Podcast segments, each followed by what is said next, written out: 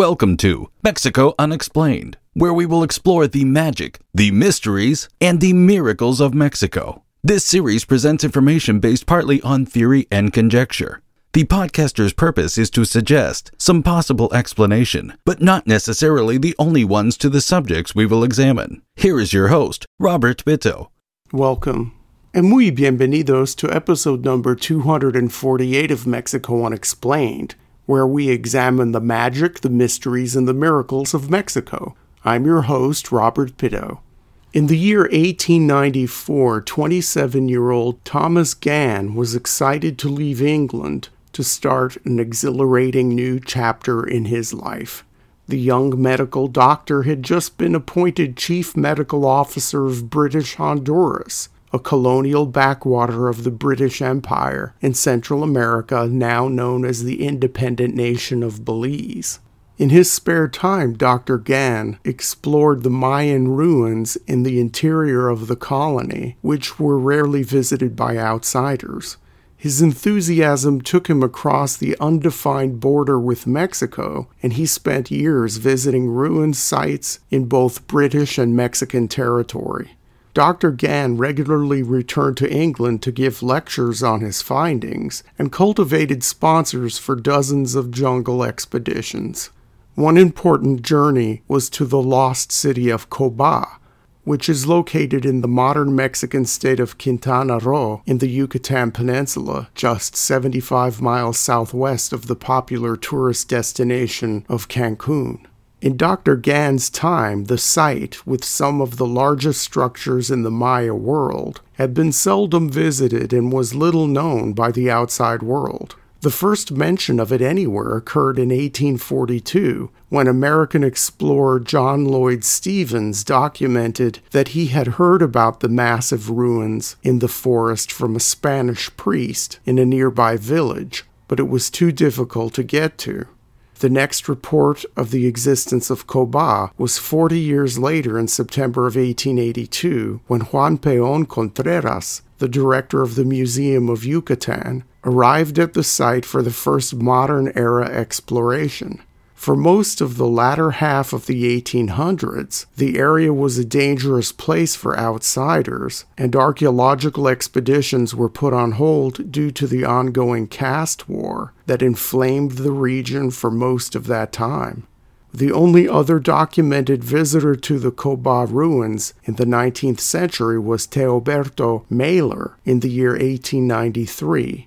Maler was a German man who served in the Mexican army under the European Emperor of Mexico Maximilian, some 30 years before visiting the ruins. Maler would later take the first photographs of Coba, but his notes and pictures would not be discovered until many years after his expedition.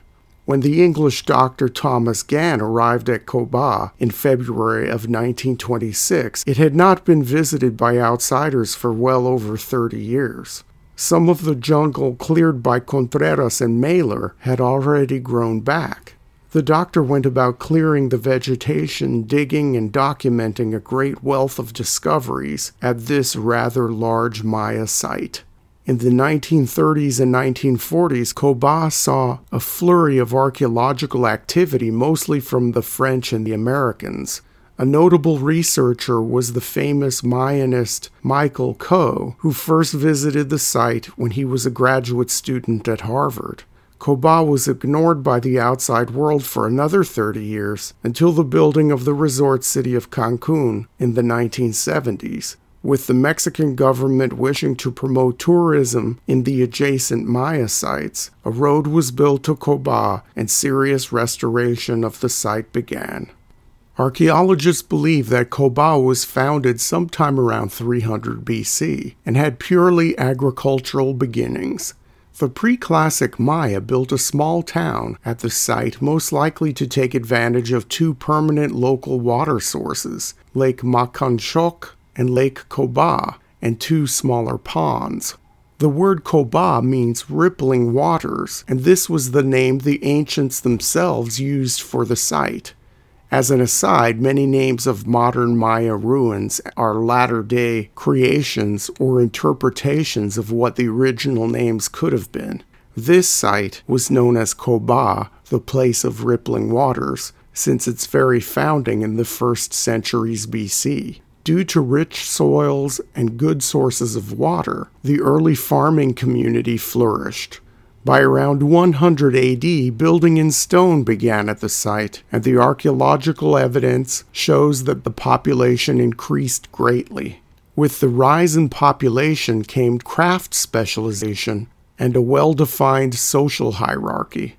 By 200 AD, Coba had become a regional power. The rulers of Coba controlled local trade networks, exacted tribute from nearby towns and villages, and constructed the ports of Tulum and Xel-Há on the Caribbean. From its ports, Coba traded with other Maya cities up and down the eastern coast of Mexico and Central America. Some researchers theorize that the Coba seafaring traders made it as far as Cuba and perhaps even to Florida. For more information about the possible ancient Mayan connection to Florida, please see Mexico Unexplained episode number 177. The ruling elite of Coba constructed many sacbés, or elevated stone pathways, that not only connected the residential areas within the city, but radiated outward to connect the city to other settlements that were either tied to Coba politically or through trade. There were at least 16 of these roads that went many miles beyond the city limits. The longest Sacbé connected Coba with the city of Yaxuna, some 62 miles away, just a few miles south of the city of Chichen Itza. This exceptionally long road also passed through six other towns along the way. Coba's connections went a lot farther than Yaxuna. Evidence shows that not only did the city state have close associations with larger cities as far away as Guatemala and Campeche, but archaeologists have also made a connection between Coba and the ancient central Mexican megalopolis of Teotihuacan. In 1999, a platform was discovered in Coba exhibiting a distinct Teotihuacan style. This could have indicated a political or a trade connection to central Mexico hundreds of miles away. Coba's heyday seemed to have been between the years 200 and 600 AD. During this time, the sites supported an estimated population of between 50,000 and 100,000 people, and an extended sort of empire that included many conquered cities and towns in addition to freshly constructed settlements on newly acquired lands. The many carved stone monoliths called stelae are found throughout Coba and tell much to us in modern times about the site's history and about the elites who ruled there. Of note, in these stone records, archaeologists found a rare thing in the ancient Maya world for 40 years during the 7th century AD, Coba was ruled by a queen named Ishik Yopaat. As research is ongoing and much is yet to be discovered at the site, a full history of this place is far from being completely clear. With the rise of the city state of Chichen Itza in the north central region of the Yucatan Peninsula around 600 AD, and with trade shifting more to the coastal cities, Coba's power and influence in the Maya region started to wane.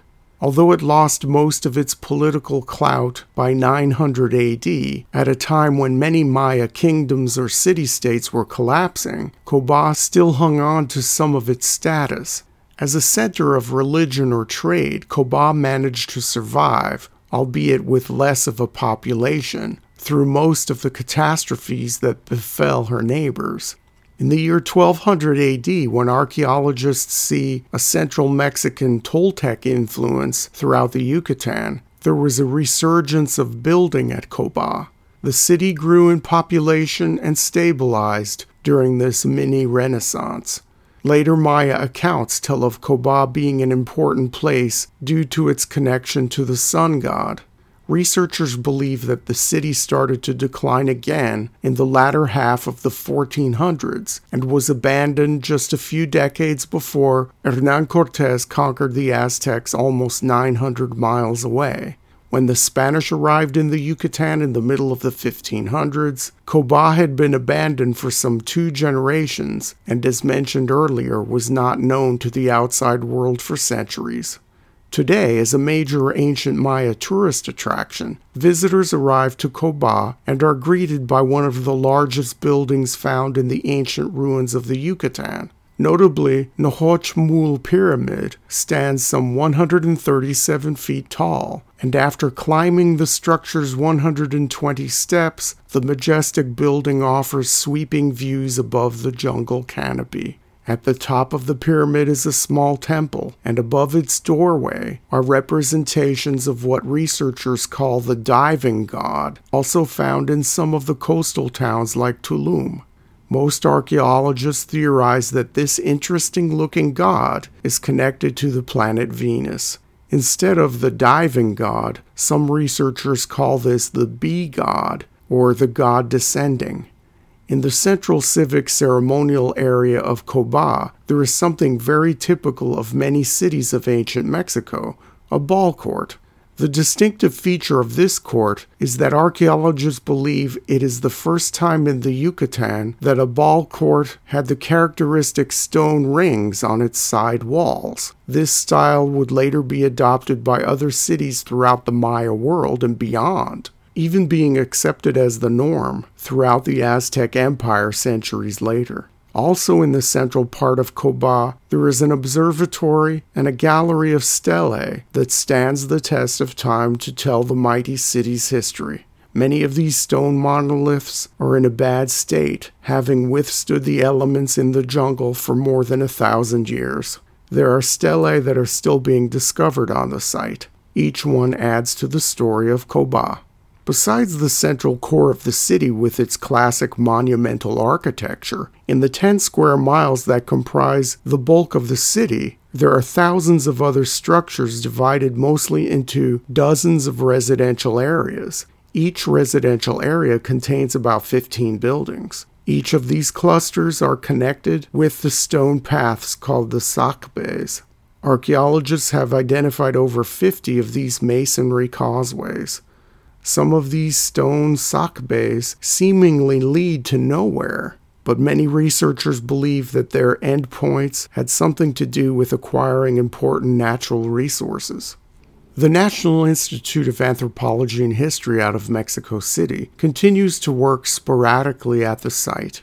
From atop the Great Pyramid of Coba, the visitor can see ruined temple structures and pyramids poking through the jungle that have not been excavated or studied closely. With only 20% of the site uncovered, what secrets will Coba reveal when it is more thoroughly explored? Only time will tell. Thank you once again for listening to another episode of Mexico Unexplained. Remember to like and subscribe to us on YouTube and follow us on Twitter. Tell your friends by sharing these shows with others. Please go to our website, MexicoUnexplained.com, for references, illustrations, and for free access to transcripts of past shows. Please visit Amazon.com to purchase the books Mexico Unexplained and Mexican Monsters to get hard copies of the magic, the mysteries, and the miracles of Mexico. We appreciate your kind attention once again. Until next time, Thank you eh, gracias. Thank you for listening to another episode of Mexico Unexplained with host Robert Bitto. For show summary, relevant links, and commentary, please check out our website at mexicounexplained.com. Like us on Facebook and be a part of the conversation. Adios and hasta la vista.